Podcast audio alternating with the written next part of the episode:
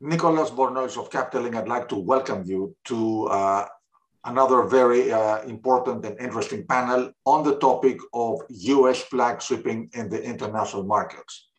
We had a number of panelists that were discussing the Jones Act uh, side of the business. So now we are going to have a panel that will talk on US flag shipping in the international markets. Uh, and I am delighted uh, to have with us a terrific uh, uh panel. Uh, I will turn it over to Dan Rogers uh, from Watson Farley Williams, who is our moderator, and uh, Daniel is going to introduce our speakers.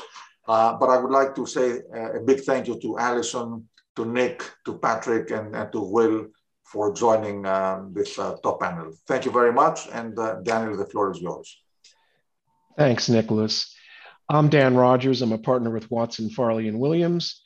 And we have probably one of the largest uh, commitments to the maritime and offshore industries on a global basis. In the United States, uh, we practice all areas of US maritime law as well as advising on other aspects of the maritime spectrum, such as Marshall Islands and Liberian law. We do both international shipping, and of course, we also advise on the Jones Act. My partners, Chris Belisle, Daniel Pilarski, and I have quite a bit of, of work on that. But today's panel is something different than, as Nicholas pointed out, than what we've been hearing from previously, and that concerns US flag shipping in international trade, or what is called registry shipping. And we have a very strong panel of participants here today. Um, starting uh, to, on my screen at least, in the upper left-hand corner is Allison Kingsley of Nova Infrastructure, where she is a founding partner and where she serves on the board of directors for Bold Ocean, which is a conglomerate of companies in the maritime industry, including, and correct me if I'm wrong here, uh, Schuyler Lines Navigation and Argent Mar Marine Operations, which are companies that actually are operating ships in uh, under U.S. flag.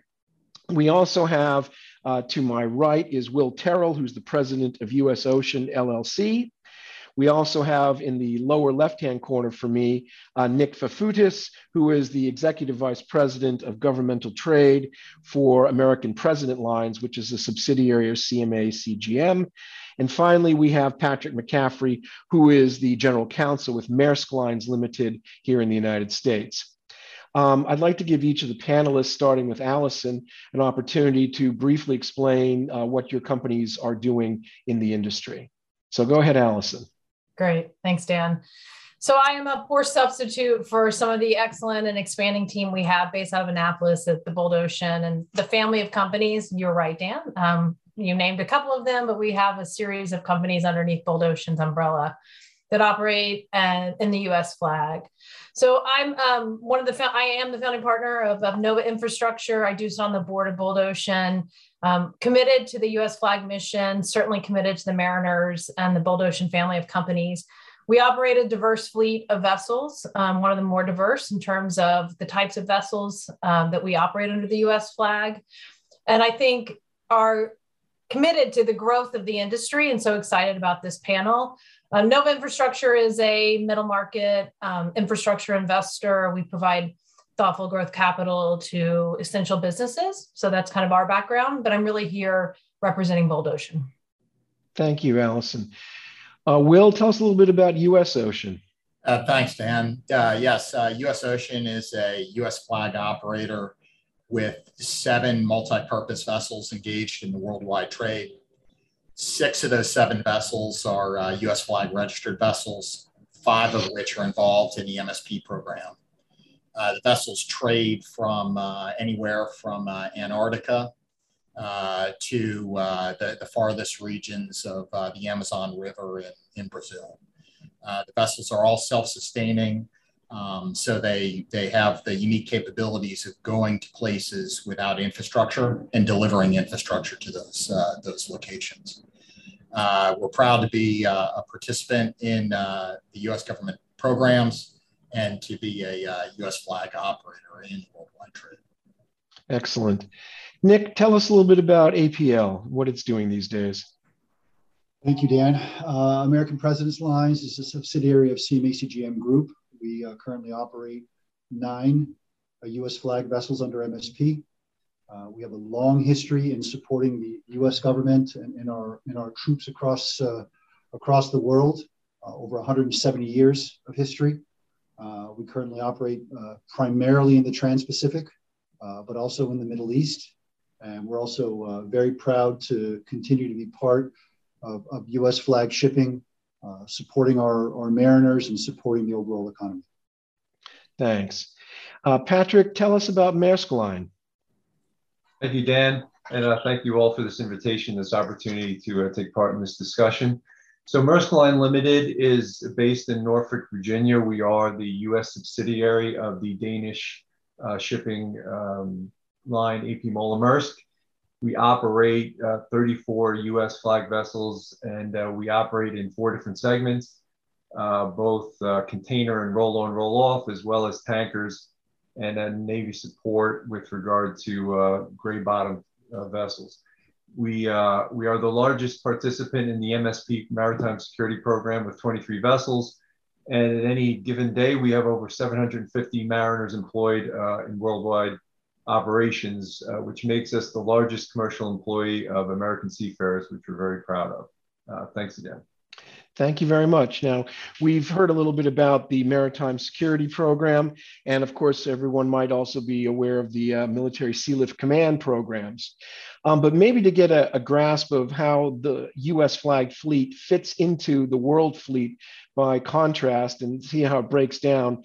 Um, Eleni, could you um, put up the PowerPoint? And Will, could you take us through it since you prepared it? Uh, happy to do so. Um, yeah, what's depicted on the screen here for everyone is a snapshot of the US flag international trade vessels. And to give you some context about how this compares to the world fleet, uh, we'll break it down into kind of two components. Um, generally speaking, the world fleet is around 58,000 vessels. About 15,000 of those are vessels that are engaged in the carriage of chemical cargoes, liquid cargoes, uh, oil, and the like. As you can see here, in the US flag international trade, there are currently eight tankers uh, that are under US flag uh, as a whole. Uh, so when you compare that relative to the world fleet, uh, the percentage of US flag international trade vessels as opposed to the world fleet is about 0.05% of the world fleet.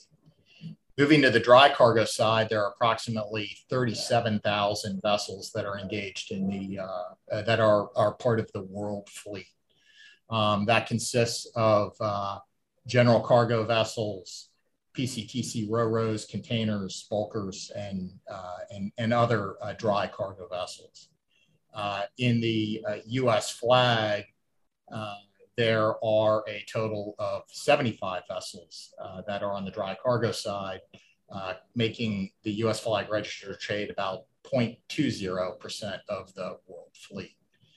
Uh, of these US flag international trade vessels, 60 are involved in the Maritime Security Program, uh, 11 are under uh, MSC charters, and there are 12 that are engaged in the, uh, in the, in the carriage of, of US financed uh, cargoes and available uh, to the US government in the event of a need. Um, you know, all the operators who are in the US flag market are here because it provides an opportunity to carry cargoes which are for which there's a preference for carriage on US flag vessels or because there are long-term US government uh, uh, charter opportunities. The benefits that uh, taxpayers and other American citizens really have from the US international trade is there is a merchant marine that ensures both economic security as well as national security at a fraction of the cost that it would cost the government to build and maintain vessels that are part of uh, U.S. international trade. Okay. Thanks very much for that overview, Will. Just one quick question, and I don't know whether you'd have the information handy. How large was the fleet, say, 20 years ago or even 40 years ago? In 2010, the uh, fleet was about 106 vessels. So we've seen over a 20% decline in the fleet uh, in the past 12 years. do, do you expect there to be an increase in the fleet?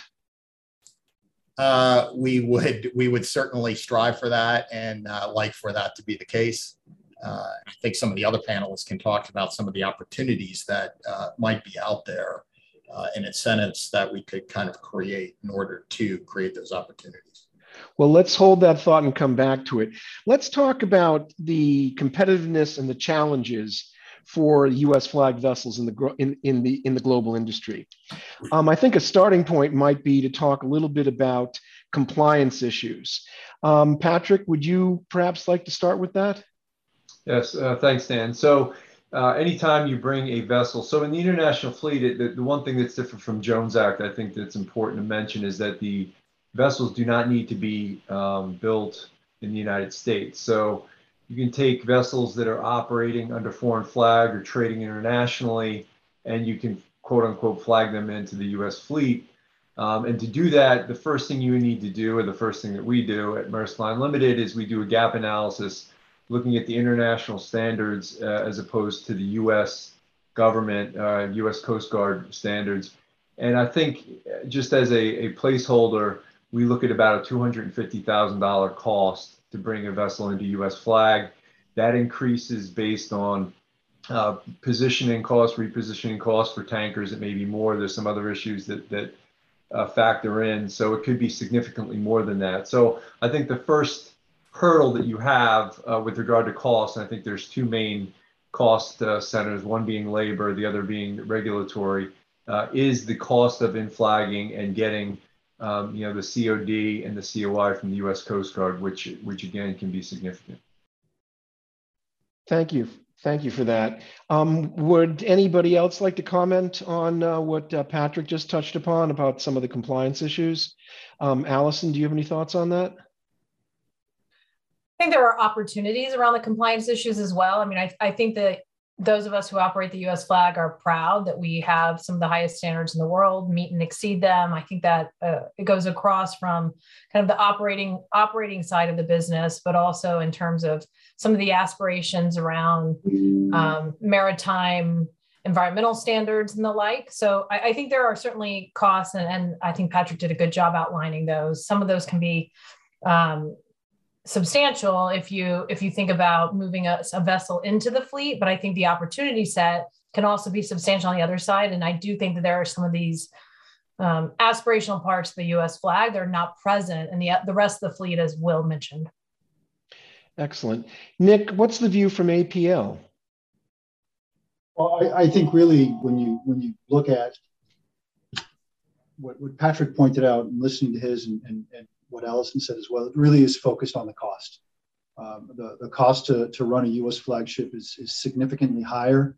So when you're making decisions about shifting your assets around the world, uh, what that asset is going to generate, uh, and where it fits within the overall fleet, um, it, it's it's difficult from a cost perspective because you've got to be very very careful. So really, at, from a financial decision, you really have to look at how you cover the cost of that asset and it's and it's very challenging given given the environment that you have to work in.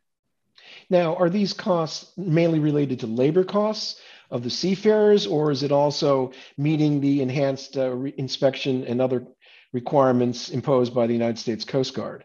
Well, to flag in, obviously, it's going to cost compared to other other places where you can flag a ship, and of course, labor. Right? I mean, those are the two big components. Okay, uh, Will, how do you see that? Are, do you face uh, similar issues, of course? And yeah, yes, we do. And I mean, I think the other panelists kind of described it uh, uh described it well um, in, in, that way. Okay, well, let's let's turn over to how do we bridge what amounts to this operating differential gap. What uh, what are the uh, main you know ways to do that? And uh, maybe Allison, um, I could start with you on that. Well, I should say that I do think we have a cost advantage relative to some Jones Act because of the ability to move a foreign flag vessel into the U.S. flag. So it, I think it's all based on what the comparison is right. around costs. Um, maybe you can repeat. I guess where where would you like to head, Dan? Well, I think let's start talking a little bit about tax incentives, governmental subsidies, and um, anything else that you might think would be useful in that. Let's talk about those two prongs. Well, maybe we should start with the demand side. And, okay. and so, to some extent, and I think it's been referenced, cargo preference laws. Um, most of them have been extraordinarily stable. Some have been a little bit dynamic, particularly Um, the Exim Bank um, cargo preference has changed over time. I think food aid has changed over time, but generally longstanding bipartisan supported multi-decade legislation in support of the US flag. That's created demand. I think um, one of the notes that Will said is I think the supply of the vessels is tightly constrained at this point. And so there is an opportunity here to think about growth in the US flag to meet the demand, um, to meet the objectives, including, I think, a current focus of the government around the what I would call the domestication of the supply chain and US flag yes. being able to step in and allow both government as well as commercial actors to feel the security. Uh, Will mentioned it earlier, the economic security of having a US flagged operator um, partnered with them for the kind of resilient supply of cargo. And so I think uh, when you think about it from a demand perspective, there are costs for the US flag fleet when you're shipping on the US flag fleet, but there are also some uh, opportunities around what that could mean, particularly given the dynamic situation we're in right now. Excellent. Um, Will, what's your view on that? Yeah, look, um, to follow up uh, a little bit more on what I said previously, uh, you know, the demand side of the business is government finance cargoes. And that really falls in the area of what Allison was talking about with cargo preference, coming in the way of military goods and military charters, humanitarian aid cargoes, civilian agency uh, sponsored programs or goods, uh, as well as cargoes that are financed uh, by uh, the Exim Bank. Um, and, and the cargo preference laws have been around since the early 1900s uh, and, and does provide a base of cargo that's critical for the, for the US flag fleet as a whole. Um, you know, I think the, uh, the future opportunities for the fleet really come in connection with the development of programs that are more incentives uh, to ship on board U.S. flag vessels. And Allison mentioned uh, in the context of, uh, of tax benefits or, or other incentives, for U.S. exporters or importers uh, for shipment on, on U.S. flag vessels. And I think that's an area that really needs to be a focus and attention uh, for us kind of going forward. I think one of the things that has come out of the past couple of years of the pandemic that we've really lived in is uh, is uh, just kind of everyone's got a lot of attention and focus now on kind of what the supply chain is and how it works. Um, no one cared before, just as long as their Amazon package showed up on time. But now, in the disrupted environment we've really lived in, this concept of wow, the supply chain is really important, and the importance of it to our economic security as a nation has become uh, really highlighted. In the U.S. flag, we've always known that we were important uh, from a national security perspective, and with the economic uh, security being more of a secondary consideration quite frankly, I think they're they're almost on par now uh, in conjunction with what we've experienced in the past couple of years. Thank you. Thank you for that very thorough explanation. I'd like to turn over to uh, Patrick and Nick on this point because obviously you guys are, you know, operating a slightly different uh, type of uh, service, and I'm wondering, you know, whether you whether you see similarities into what Allison and Will were discussing. Maybe I could start with you, Patrick. Uh, thanks, Dan. Absolutely. And, and I think if you just take a step back and, and you take Will's graphic uh, slide, there's basically 100% overlap between US flag vessels in the international fleet and US government programs, whether it's uh, MSC Charter, the Maritime Security Program. And so, you know, if you, if you take the Maritime Security Program, the current subsidy per vessel is about 5.3 million per year. And there's been a lot of analysis and, and there's a lot of attention paid by the US government to where should that subsidy be to make up for the, the uh, additional of the higher operating costs of US flag vessels on a year to year basis. And, you know, I think through that analysis, they would tell you that that number is more like six or seven million dollars. And so the MSP program does not make up for the entire uh, higher operational operation operational uh, differential. And so what happens is, is then you need to have access to that U.S. government cargo. So that's where the subsidy program and the U.S. government impelled cargo uh, come together in the maritime security program. And, and I think what Will is saying is exactly right in that if we want to expand the U.S. flag fleet, we really need to look at uh, you know solutions that offer incentives for commercial shippers to to use U.S. flag. Right now, uh, U.S. flag um, ships about two percent of uh, the U.S. Uh, on the commercial side. Uh, obviously, that's nowhere near where it needs to be if you want to talk in terms of economic security and, and also national security. And uh, you know, I think that that's really the challenge is that you know this the, the U.S. flag has really been tied to national security requirements. Where are the mariners that we need to train in case we have national security issues? Where are the vessels we need to support the logistics solutions for the U.S. military? And I think we need to look broader than that, and we need to look at the economic security and the fact that you know we are a maritime nation and we need the maritime commerce that that reflects that. Thanks, Patrick. That's very interesting to hear. Now, Nick, also with APL being a subsidiary of a foreign, uh, much larger carrier, do you see similarities in what uh, what Patrick was describing? I, I agree with uh, with all the comments that have been made by by by the other panelists. So, when you look at incentives and when you look at building demand, you got to build that from the ground up. And building it from the ground up is looking at a larger market segment, right? And then incenting that market segment to use the US flag. So that's tax incentives, which have already been brought up. I think there should also be coupled with operational incentives that really chase that cargo toward US flag vessels. And then we as companies can then work with those retailers, importers, exporters, whatever it may be, right, to create a solid partnership to really support the US flag program. And then in turn, that more cargo volume supports more vessels, supports more mariners. Then we achieve that goal, that national security goal, right, that, that we've talked about. And then the overall health of the US flag fleet has a lot brighter future than continuing to depend on the same cargo base that we all look at every year. So really, we need to grow that foundational cargo, right, to build our future. And then we have a lot more options of what to do with the flag fleet down the line when we know we have a, a strong foundation of clients and the cargo that comes with it. That's excellent. Let me ask a follow up question to that. I mean, especially given your role at APL, uh, do you think that there is um, political support for this on a broad based uh, uh, basis? Or do you think that there might be some political headwinds? I mean, notably, um, certain uh, senators and congressmen in landlocked states like Utah have gone so far as to take out billboards against the Jones Act that are appearing on the Cross Bronx Expressway in New York City. So, you know, I have to wonder, you know, do we have a, a, a, good view on that as to whether there would be proper governmental support in the form of either tax incentives or other governmental programs that uh, would help increase demand. Do you have a feel for that, Nick?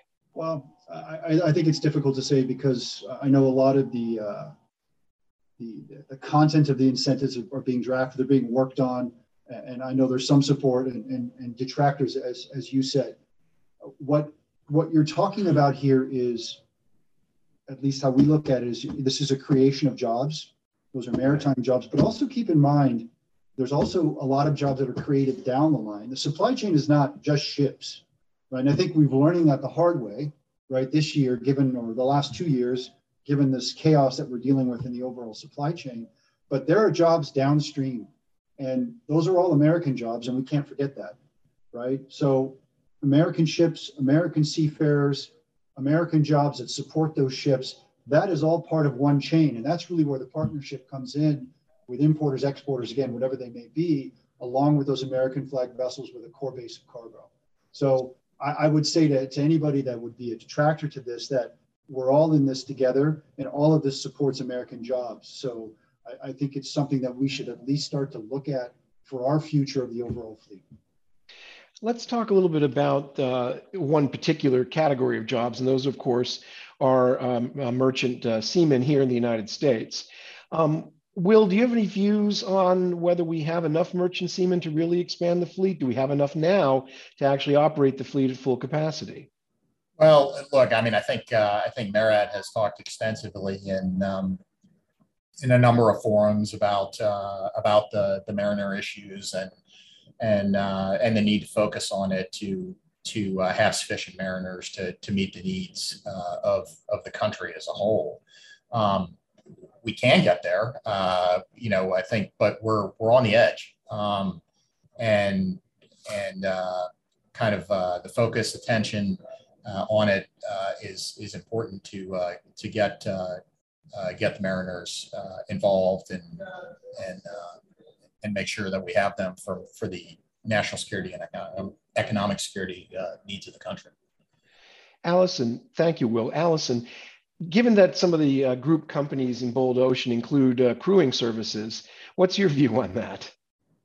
Well, I thought Will was spot on. Focal is causal. So if you have increased demand for economic security, for which the US flag is a critical mechanism by which to secure that, um, and that's really, I think, from my perspective at least, the bringing some of the supply chain, the transportation supply chain into U.S. hands. And then you also have, I think, there are you know current tensions in the world right now, which suggests, and if you look at the the government and the Department of Defense plan, the defense budget around where they're headed in the next 10 to 20 years, you see very clearly there will be increased need for national security, the US flag being a critical mechanism to meet the government's goals.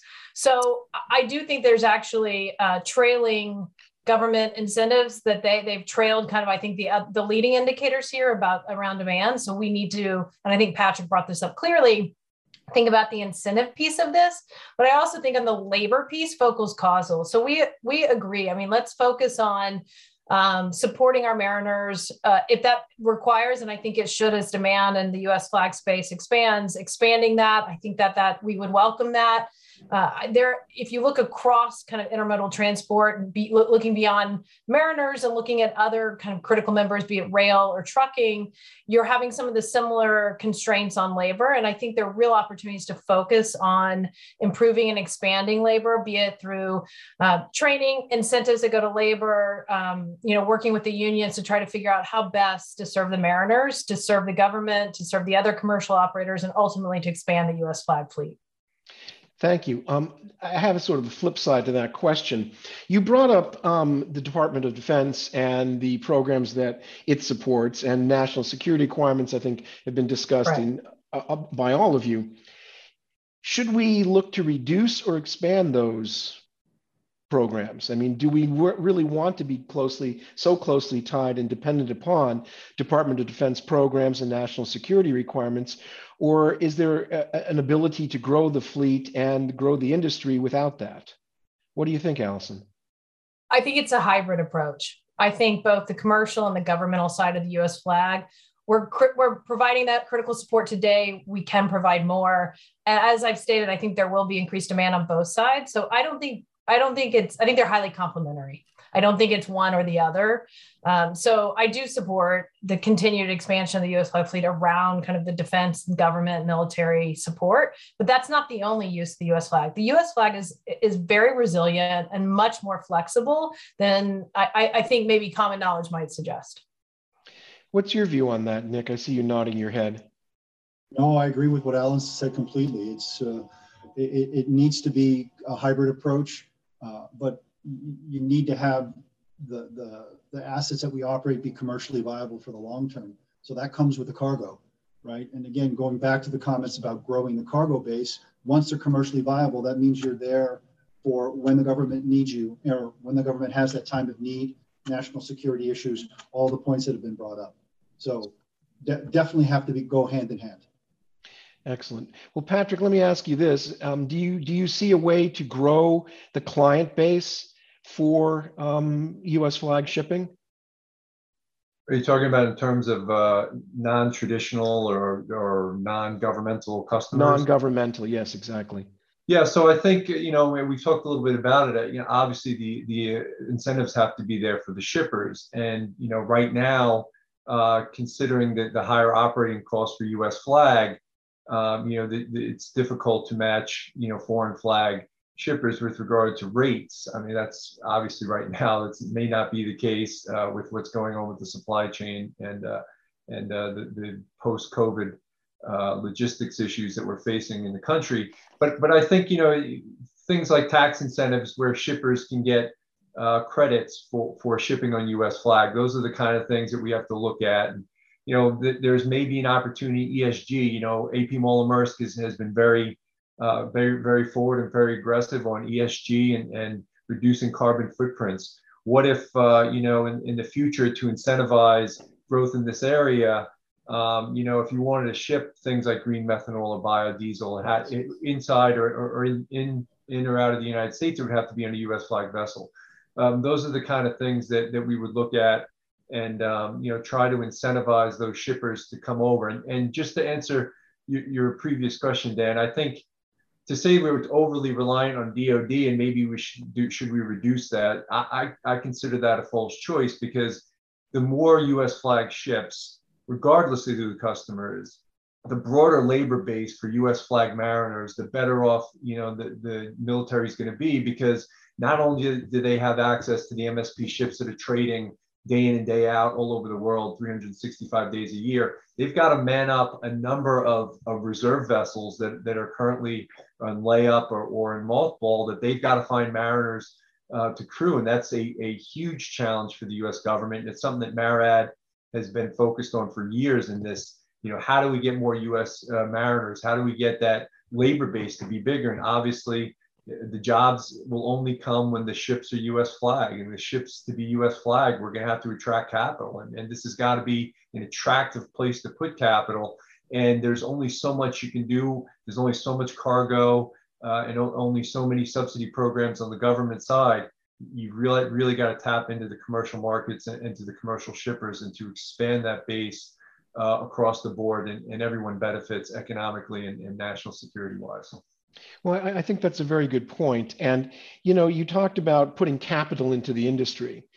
Um, you know, obviously in other parts of the globe these days, we're seeing a lot of um, finance agencies, arms of governments, whether they're export or otherwise, um, supporting um, the development, uh, the construction, development, and deployment of ships on a sort of guaranteed loan basis. Do you see any possibilities for that eh, within the United States flag fleet?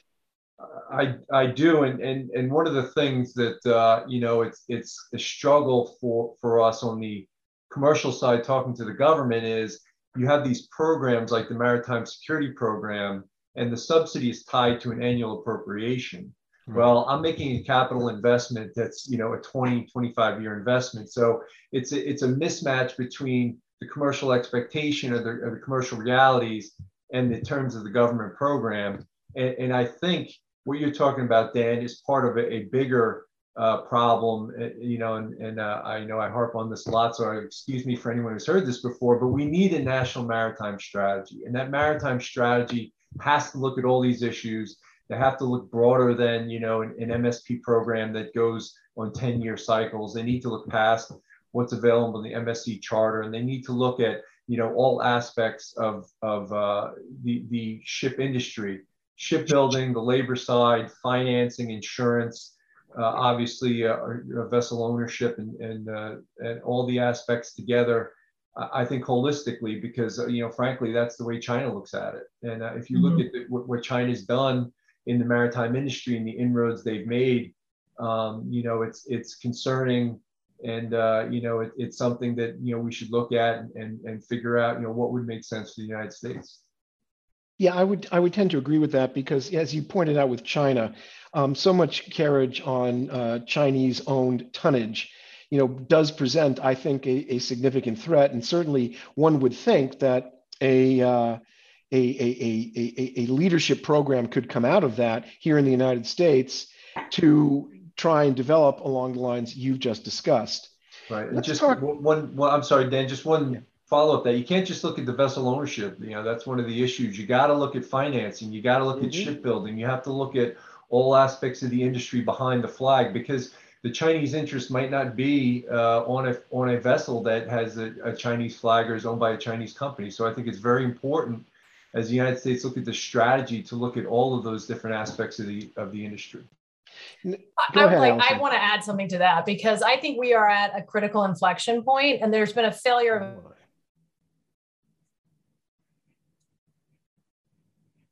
um, Allison seems to have frozen. Which is a shame because I think she was really on. It was. I, I, I agree with her entirely that we are at a critical inflection point, really and I'd very much like to hear, you know, the rest of her comment, but um, we'll have to wait until she um, thaws before we can go. Zoomer that I think has. Allison, you froze for a good 30 seconds. Oh, no. So we I, were right I, at the point of saying was, we're at a critical sharing inflection brilliant point. insights. Yeah, well, we, we want to hear them. You were at a critical inflection point, freeze. So freeze. rewind Great. the tape to inflection point and go from there. Okay, so I think we're at a critical inflection point for the US flag.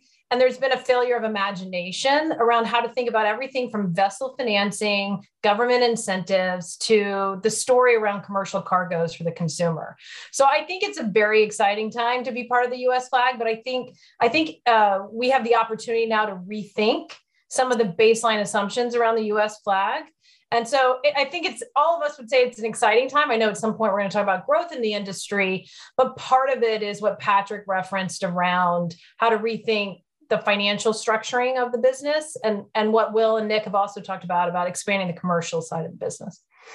Let me ask a follow-up question to that. And although it's not required that a uh, registry flag ship be built in the united states do you consider shipbuilding a component to that? Is it viable to have us flag vessels uh, built in the united states and be not so completely out of the money to begin with commercially competitive? Well, I think they're built in the United States, it's a Jones Act vessel well, that might fly. So, so, so I think we have a program for that. But yeah. it, yes. Okay. All right. Well, let's talk a little bit about um, port conge- congestion and the uh, 2022 outlook in major ports. I know Nick, that was something you wanted to to comment on. So why don't you take us through that quickly? Yeah, I I I, I wish I could say it's going to get it's going to be a rosy 2022, and unfortunately, the major ports in the U.S. We have very little of that. Um, I, I, think with uh, there's still far too much cargo coming in and uh, not enough port infrastructure to manage it. So we're looking at our current situation probably through the end of the year, perhaps going into early 2023. Um, and, and if you think about just from a global perspective, just US flag aside, if you think about from a global perspective, the congestion today is not just isolated to the US you have it in Korea, you have it in China, you have it in Europe. So on a running average, the global fleet is down by anywhere between 20 to 30% on a daily basis because ships are stuck. Whether it's LA, whether it's Oakland, whether it's Shanghai, whether it's Rotterdam, they're sitting. So that congestion is gonna, it's a domino effect and it's gonna continue throughout 2022, which means that we're gonna keep the, we're gonna stay with these challenges until that cargo starts to, to the volumes start to back off and we can actually start to catch up. And the labor and the trucking here especially when i'm talking about the us is able to manage those flows. So when, when people look at the supply chain they look at ships and they say well it's it's a ship problem. It's not a ship problem. And i think even with the government report the dot report that just came out on the supply chain they pointed to various things that are going that are going wrong or could be fixed within our supply chain from data, from just general IT infrastructure, truckers, warehouse labor, obviously port infrastructure, all that's part of it. So uh, I, I, don't see that, that, that getting any better. Uh, I, I, think what we need to do as a as an industry is continuing to partner with the government. I think they've done they're doing their best effort to make this work uh, with the various uh, uh, working with private industry, working with ports, but that needs to be a continued partnership to make that work. And it can't be just at the ship level. It needs to be at a total infrastructure level if we're going to be successful. Because this, this situation in itself is only driving cost up and it's only making our supply chain more and more challenging by the day. So we have, a, we have there's a lot of work that needs to be done.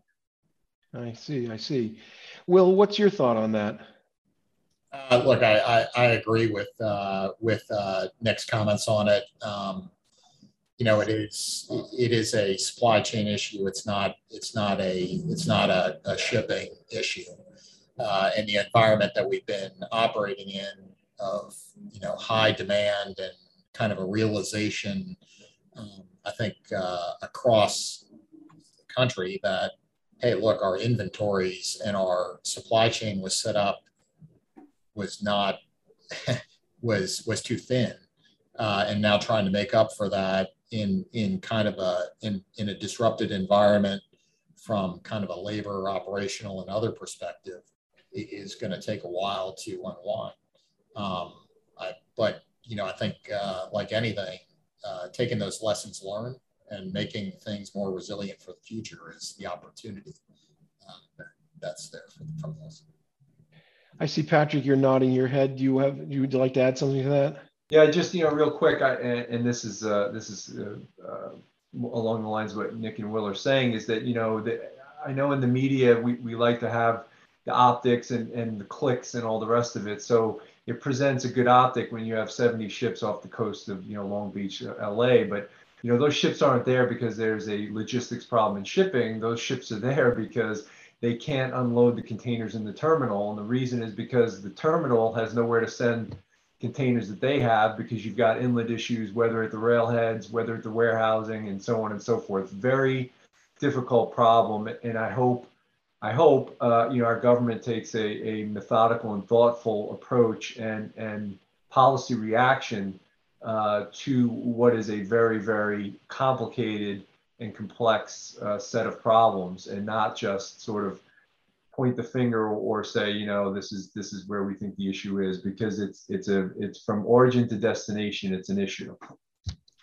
okay um, we're getting low on time and there is one question that i have up on my screen that might be logically following from what we, we've just been discussing, and I'll read it to you. It um, comes in and says, with a declining US flag fleet, why was the Energizing American Shipbuilding Act proposed by Congressman uh, John Garamendi and Senator Roger Wicker in 2016 passed over without serious consideration?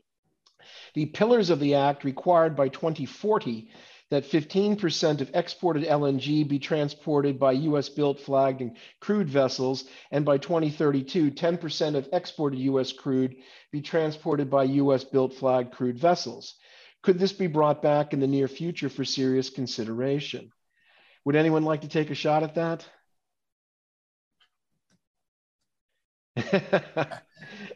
or I'm going to just have to throw it out then. Um, Allison, you want to take a shot?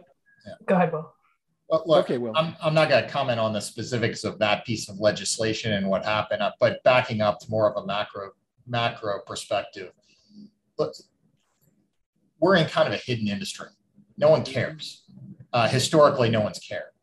Uh, and that's been one of the problems, I think, with uh, different initiatives that have gone on as far as um, programs, incentives, and the like. The, the current environment we're in there's now attention to it. And I think people do care and they recognize how important it is to them uh, in, in connection with all aspects of their life. And, and I think we need to, uh, we need to use that recognition now uh, to, to do some of these things to, to put the US flag in a, in, in a better spot this is my was my point around inflection point. I, I do think so. I, am uh, maybe Patrick's closer to that legislation from 2016. I don't. I think 2016 was a very different environment for the U.S. flag than 2022. So at a high level, I think the movement of LNG on the U.S. flag is something that we fully support and are prepared to do. And I, I so I I think the politics are different six years later, but I, I, do also think the the macro environment around this story and particularly specific to the U.S. flag is different. And I agree with you, Will. Like, there's the U.S. flag. Um, no one's care, but I think we can change that. And I think part of that is kind of is, is messaging to the different stakeholders, which is not. It is the government certainly um, key stakeholder here, but not the only stakeholder that kind of matters in that story. All right. Well, um, we seem to be coming to the end of our session here. We've got about one minute left. I'd like to uh, thank all of our panelists uh, who uh, provided all of the uh, wisdom on this on this day. And if anyone has one last thing they'd like to say, now would be the time to say it. Um, I'll leave the floor open for the 30 seconds we have left, and then I'll turn it back to Nicholas Bornozis. And uh, thank you. I thank all the panelists and and Dan for moderating and Nicholas for arranging it and for whoever was in the audience that we we can't see and and I think all of us are available if that, anyone wants to follow up personally. Thanks, Listen. Listen. Well, thank you to everybody from uh, me as well. Great panel uh, and, and terrific topic, and thank you for your insight. And Dan, thank you for doing the uh, heavy lifting, uh, putting this, you know, moderating this, and of course, all of you. Thank you very much. Thanks, Thank you. By the way, the, the, slides that you showed were spot on. I mean, that was wonderful. It helped a lot. Thank you very much to everybody. Thank Thank you. Bye bye. Thank you.